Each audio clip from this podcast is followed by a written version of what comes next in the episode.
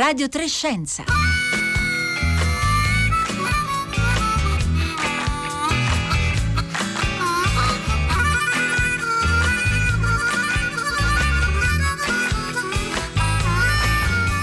Puntualissimi alle 11.30 minuti, un buongiorno da Elisabetta Tola e ben ritrovati a tutti a Radio Trescenza in onda oggi dagli studi RAI di Bologna. Un saluto anche a tutte le ascoltatrici e ascoltatori che ci seguono in streaming o in podcast scaricando le nostre puntate dalla app dal sito raiplayradio.it. Oggi è mercoledì 8 gennaio e sono più di 200 gli incendi che stanno interessando l'Australia, un po' in tutto il paese, anche se gran parte, più della metà, eh, interessano invece la regione sud-est, quella per intenderci attorno alla città di Sydney. Questo è uno dei grandi temi discussi dai media in questi giorni, bruciati oltre 6 milioni e mezzo di ettari. Eh, sulle cause di questi incendi gli esperti non hanno dubbi, c'è una connessione eh, molto forte, molto determinata con i cambiamenti climatici in atto, anche se eh, la questione è complessa come vedremo, eh, e invece eh, proprio oggi anche sui media italiani eh, molto risalto viene dato eh, al ruolo degli incendiari e quindi alla natura dolosa di questi incendi, come vedremo anche qui però c'è da essere un po' attenti a questo tipo di notizie. Eh già, l'hai detto, buongiorno anche da Marco Motta, l'hai detto Elisabetta, grande visibilità anche sui quotidiani italiani. Eh, anche questa mattina Francesca Paci, eh, prima pagina, ha menzionati alla notizia dei piromani eh, arrestati. E tra poco, come dicevi, capiremo eh, meglio quale peso hanno davvero gli incendi dolosi. Ma vogliamo segnalare eh, un articolo sul sito del Guardian apparso ieri sera che ha messo in luce come, eh, per esempio, su Twitter sia in corso una vera campagna di disinformazione per rafforzare l'idea che siano appunto gli incendi dolosi e non i cambiamenti climatici alla base di questa stagione senza precedenti di incendi in Australia. Troverete questo articolo linkato sul eh, nostro sito e sui nostri profili social, come, dove sempre vi invitiamo, eh, come sempre vi invitiamo a eh, porre le vostre domande e osservazioni e lo potete fare anche naturalmente durante la diretta eh, tramite sms o whatsapp al 335 56 34 296.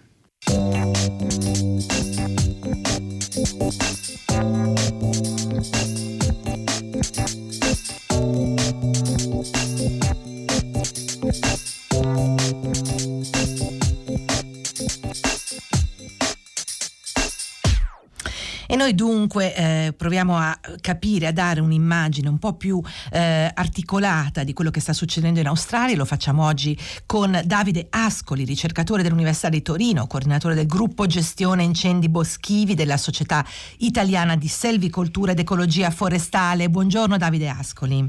Buongiorno.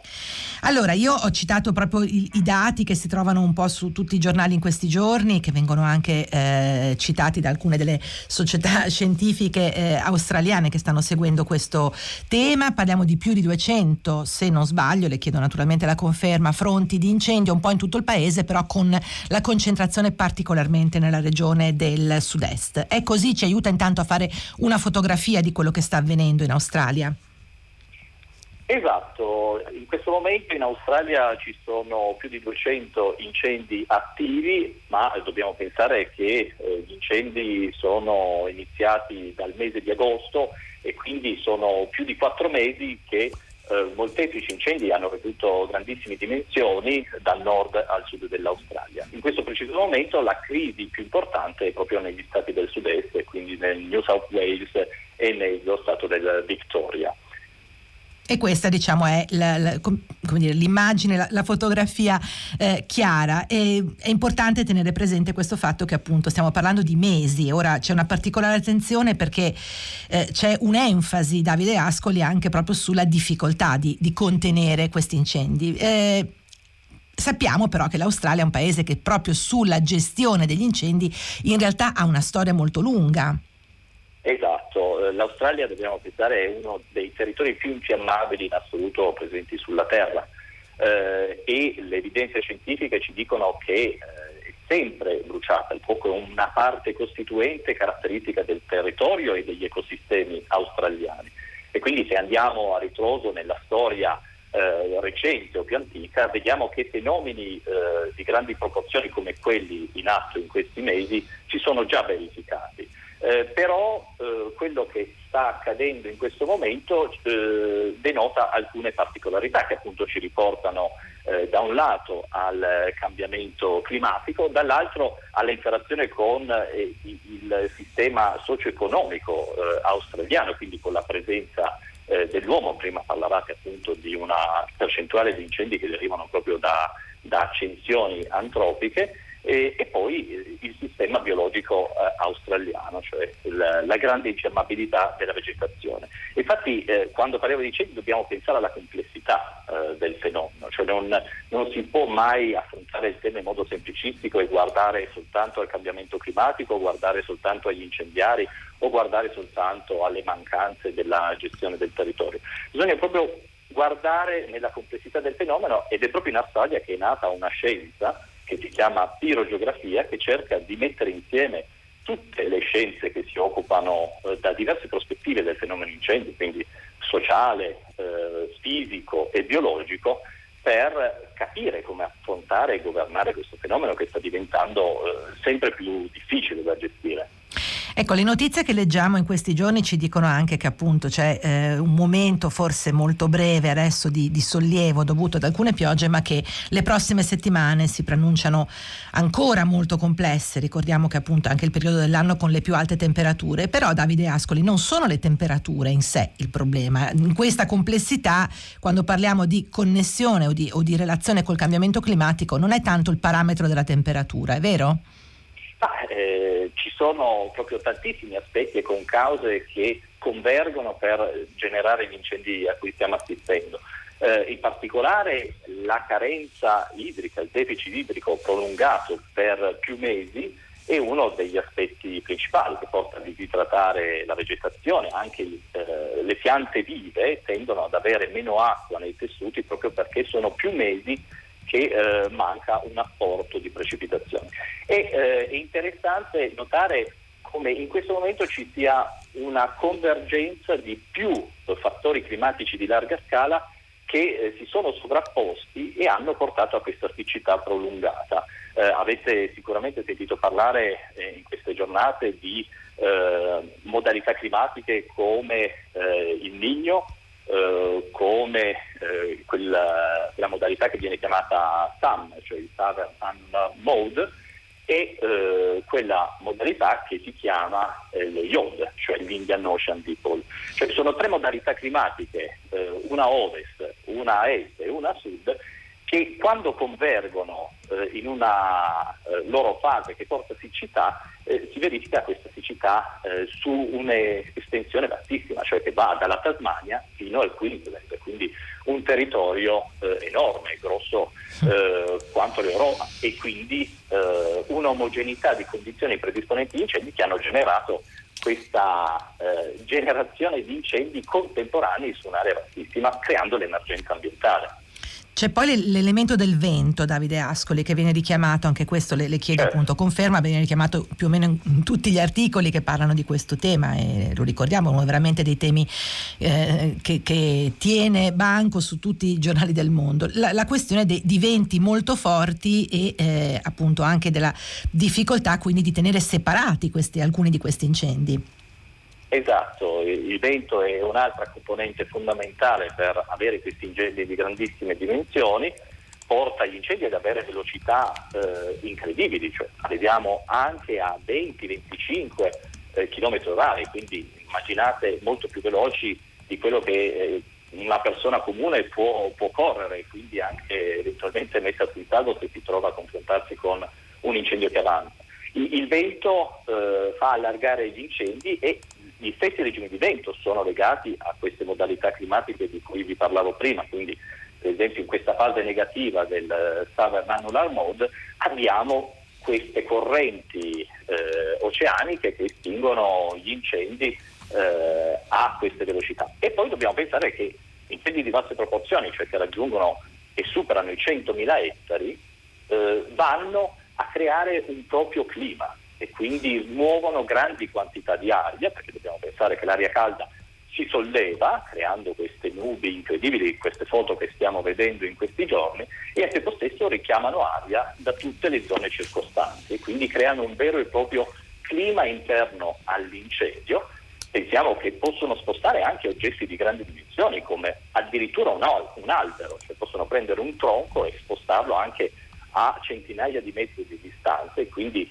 cosa fanno? Sputano, si dice così proprio in inglese, eh, vanno a lanciare oggetti incandescenti in giro sulla traiettoria proprio della convezione dell'incendio e quindi alimentano ulteriormente l'incendio. E poi succede che quando hai questi incendi di grandissime proporzioni, questi tendono a convergere e poi a unirsi, cioè si attraggono a vicenda ed è qua che succedono poi gli incidenti mortali, perché eh, gli incendi possono aggirare un intero territorio e poi chiudersi e bruciare tutto quello che c'è all'interno di quel territorio. E quindi eh, si parla di purtroppo decessi di persone che si trovano intrappolate con il fuoco che arriva da tutte le parti, piuttosto che quello che abbiamo visto appunto l'impatto sulla fauna che non trova più una via di fuga. Davide Ascoli, sono arrivati nel frattempo i primi messaggi al 335 5634 296. Eh, vorrei girargliene un paio. C'è Giuseppe che in maniera un po' polemica dice: Ma lo sapete che l'autocombustione non esiste a riguardo della genesi eh, diciamo degli eh, incendi? E, e, poi c'è Luigi eh, che dice: Nessuno parla di eventuali aborigeni coinvolti negli incendi, facendo riferimento probabilmente al, alla tradizione molto antica che citavamo prima dei eh, fuochi eh, prescritti appunto in termini di, di di, di prevenzione eh, della diffusione degli incendi che citavamo prima. Eh, come possiamo rispondere Davide Ascoli? Allora, eh, la questione del fuoco come elemento naturale è un aspetto mh, fondante nel, nei, negli incendi australiani. Una parte degli incendi australiani non deriva da autocombustione ma deriva da fulmini, cioè si verificano delle tempeste eh, secche con eh, fulmini che vanno ad accendere la vegetazione proprio perché ci sono delle condizioni di siccità prolungate. Lo stesso incendio, generando questi eh, cumuli di, di gas e, e, vapore, può generare eh, dell'attività elettrica e quindi generare dei fulmini e quindi eh, di nuovo eh, innescare ulteriori incendi. Ehm, e questa è la causa naturale prevalente l'autocombustione è veramente un elemento rarissimo eh, che eh, deriva da processi chimici ma eh, non è eh, documentato. Però sappiamo che in Australia invece i fulmini da sempre sono un elemento eh, caratteristico dei, dei, regimi di incendio australiani, tant'è che gli aborigeni appunto hanno fra le loro eh, divinità il Lightning Man, che è proprio questo signore che lancia i fulmini dal cielo. E gli aborigeni sono parte integrante di quello che è il fenomeno eh, del fuoco in Australia, perché loro sono più di 40.000 anni che usano il fuoco proprio per gestire il territorio australiano, poi ovviamente loro sono mano a mano stati relegati in eh, territori circoscritti e continuano le loro pratiche di uso del fuoco per gestire il territorio, perché dobbiamo pensare che eh, erano popolazioni eh, di eh, cacciatori raccoglitori che utilizzavano il fuoco proprio per eh, dirigere gli animali nelle battute di caccia, utilizzavano il fuoco anche per, per consentire il passaggio delle tribù attraverso le savane. Beh, dobbiamo pensare che le savane australiane hanno delle erbe molto taglienti, quindi immaginate spostare centinaia di persone attraverso una savana che ti taglia le gambe, loro bruciavano eh, questa savana per poter creare una sorta di strade di, di corridoio. E questa pratica si è mantenuta negli anni e utilizzavano il fuoco anche per proteggere i propri insediamenti da incendi estremi che eh, potevano minacciarli. Quindi loro facevano terra bruciata ai propri insediamenti in modo che quando arrivavano questi incendi non eh, colpivano eh, le loro eh, attività.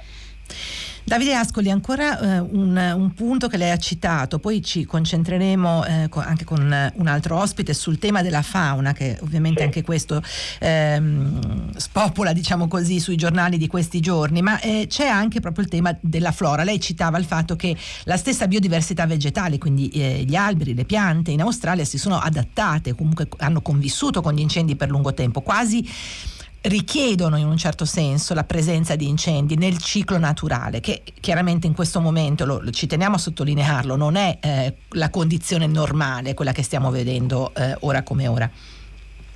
Allora, sicuramente il fuoco è stato un elemento ed è ancora oggi un elemento di selezione di quelle che sono le strategie della vegetazione per riprodursi e per eh, occupare gli spazi. Ci sono specie, per esempio, che fioriscono solo quando vengono attivate dai composti presenti nel fumo. Ci sono altre specie che germinano soltanto quando i semi vengono riscaldati dal fuoco.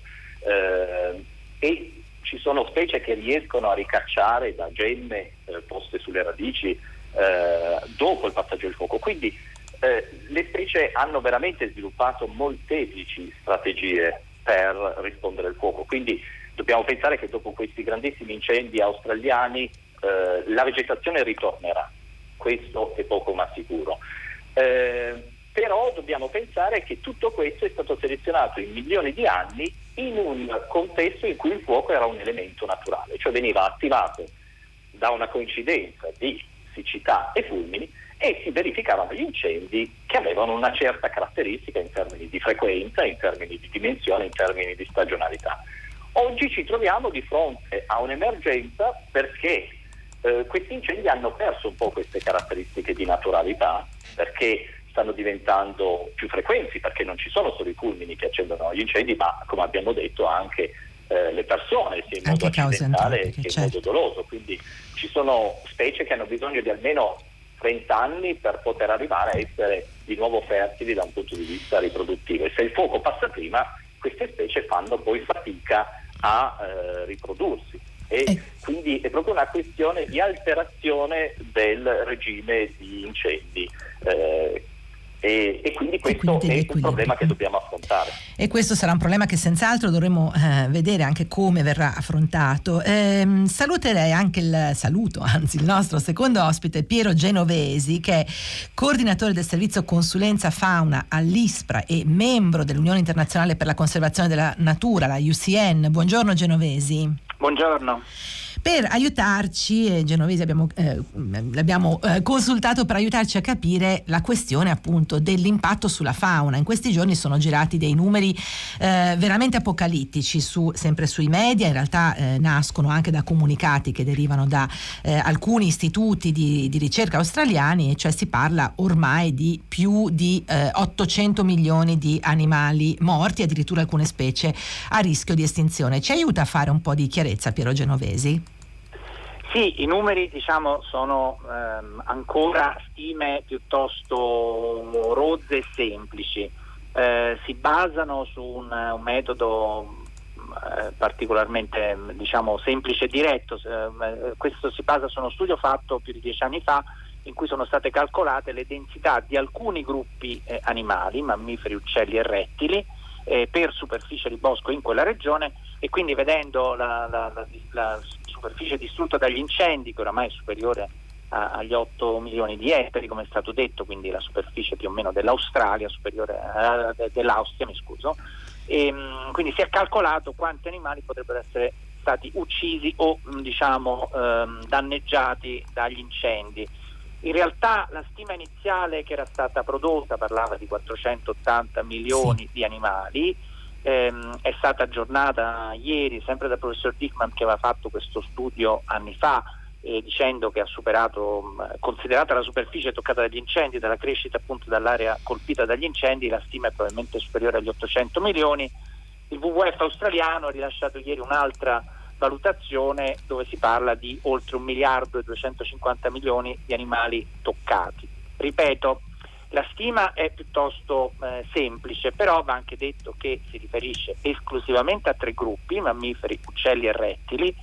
Se fosse stata estesa agli invertebrati, agli anfibi, i numeri sarebbero Molto ancora di un ordine mm. di grandezza mm. superiori.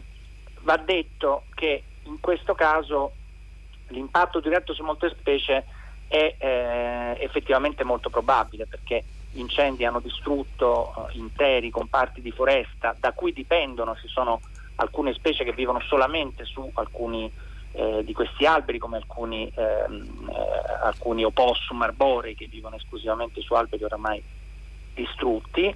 Ci sono moltissimi mammiferi che vivono nel sottobosco che è stato devastato dagli incendi e quindi sicuramente c'è un effetto sia diretto del fuoco eh, ma anche indiretto per gli animali che sopravvivono restano estremamente vulnerabili alla predazione da parte dei predatori introdotti, gatti, inselvatichiti e volpi, che sono responsabili di un numero altissimo di estinzioni in Australia ultimi, eh, nell'ultimo secolo e comunque eh, hanno perso un habitat critico per la loro sopravvivenza. Rispetto... Quindi diciamo che è probabile che la stima, diciamo, la stima non è scientificamente molto sofisticata, Accurata. ma è, è probabilmente ragionevole. Ecco, però lei ci diceva appunto l'impatto diretto è molto evidente, animali che eh, che muoiono o che vengono diciamo accerchiati come ci spiegava prima Davide Ascoli anche in interi, eh, intere zone che vengono eh, accerchiate dalle, dalle, fiamme però soprattutto anche forse questa rottura Piero Genovesi di quelli che sono eh, i cicli eh, diciamo preda-predatore all'interno dell'ecosistema e così cioè verranno, vengono alterati proprio tutti gli elementi anche di, di catena eh, trofica alimentare per gli animali. Certo, ci troviamo in un contesto in cui l'impatto immediato è, è quello ovviamente appunto del fuoco, della distruzione immediata degli ambienti. Però gli effetti anche per gli animali che sopravviveranno, ad esempio c'è stato un dibattito eh, tra ricercatori sull'effetto sui rettili, i rettili vivono spesso sotto, insomma, eh, all'interno del suolo che è un ottimo isolante termico, quindi potrebbero sopravvivere anche a un incendio che passi abbastanza velocemente, però poi eh, passato l'incendio si ritrova in un ambiente senza più gli abiti naturali, senza le loro prede naturali o le piante di cui si nutrono, senza ehm, copertura e quindi esposti ad esempio ad un impatto predatorio molto superiore a quello eh, naturale. Va anche ricordato che l'impatto è presumibilmente particolarmente elevato considerato il contesto biogeografico dell'Australia. L'Australia a causa della storia geologica, insomma è un, è un continente che è rimasto isolato da eh, 50 milioni di anni fa, poi per diverse decine di milioni di anni è rimasto isolato da tutte le altre terre emerse, ha sviluppato una fauna estremamente particolare. Solo per citare il caso dei mammiferi, eh, in, in, Australia ci sono circa più di 300 mammiferi autoctoni, ma dei quali oltre eh, l'80%, quasi il 90% sono endemici, vivono esclusivamente in Australia e lo stesso ehm, eh, vale per tutti i principali gruppi faunistici, quindi eh, siamo su tassi di endemismo che sono attorno all'89% per i rettili, il 90% dei pesci e degli insetti, oltre il 90% degli anfibi. Quindi parliamo di specie presenti solo in Australia e spesso con degli areali molto ristretti che sono in alcuni casi interamente interessati eh, da questi fuochi. Eh, uno, per fare solo un esempio, c'è un roditore, un, un, topo australiano che vive sul fiume Hastings, che vive esclusivamente nell'area colpita dagli incendi, quindi per ora il 40% della sua distribuzione è distrutta. Quindi è chiaro che in questi casi il rischio di estinzioni totali è eh, particolarmente elevato. Tra l'altro quando noi valutiamo l'impatto dei fuochi e degli incendi in altri contesti, eh, stimiamo che l'impatto sia meno rilevante per gruppi caratterizzati da una buona mobilità, come i volatori, gli uccelli o i mammiferi, i pipistrelli nel caso dei mammiferi.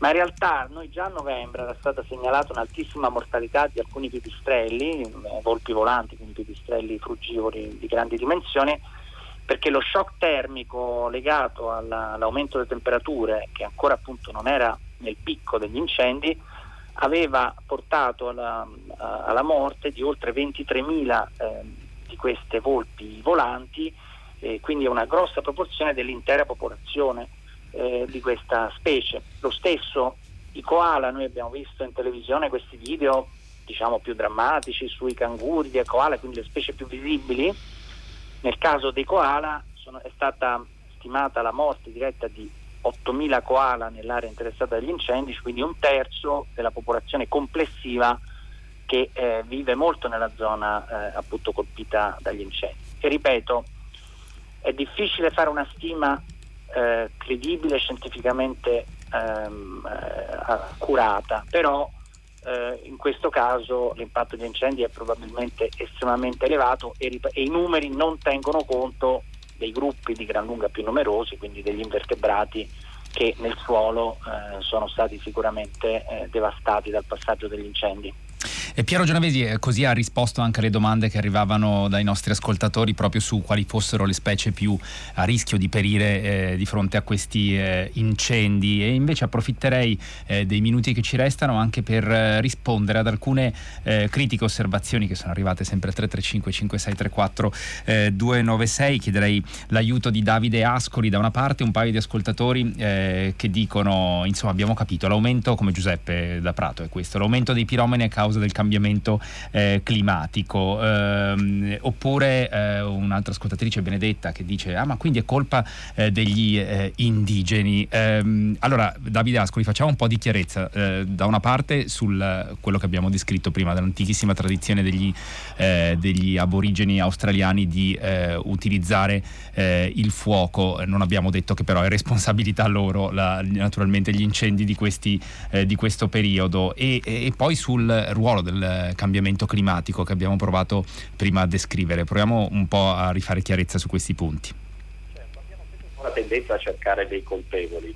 Possiamo dire che questo evento di incendi in Australia è colpa di nessuno, è un po' colpa di tutti, nel senso che è un fenomeno talmente complesso che eh, convergono tantissimi fattori a generare quello che sta succedendo. Non c'è un unico fattore, non c'è soltanto un ragazzino che ha messo fuoco perché pensava fosse eh, una cosa intelligente da fare o eh, all'agricoltore che gli è scappato il fuoco mentre gestiva il, il suo pascolo o al governo eh, australiano che non ha predisposto le misure necessarie per fare prevenzione incendi o a tutti noi che stiamo alimentando il cambiamento climatico. È una serie di concause, quindi è un fenomeno complesso che dobbiamo affrontare con strategie complesse, senza mai concentrarci su un'unica cosa. Quindi rispondo a, a, a, queste osservazioni dicendo non abbiamo nessuna evidenza che gli aborigeni abbiano perso il controllo di fuochi eh, di gestione del loro territorio e che quindi siano responsabili di quello che eh, sta accadendo in alcuni territori. Eh, abbiamo l'evidenza che sono stati individuati alcuni responsabili incendiari di alcuni inneschi, ma abbiamo l'evidenza che gli inneschi sono molteplici, molteplici, quindi arrivano dai fulmini, arrivano da eh, fuochi dei campeggi, piuttosto che dai barbecue, piuttosto che dagli agricoltori, piuttosto che dalle ferrovie, piuttosto che da mille e mille possibili cause.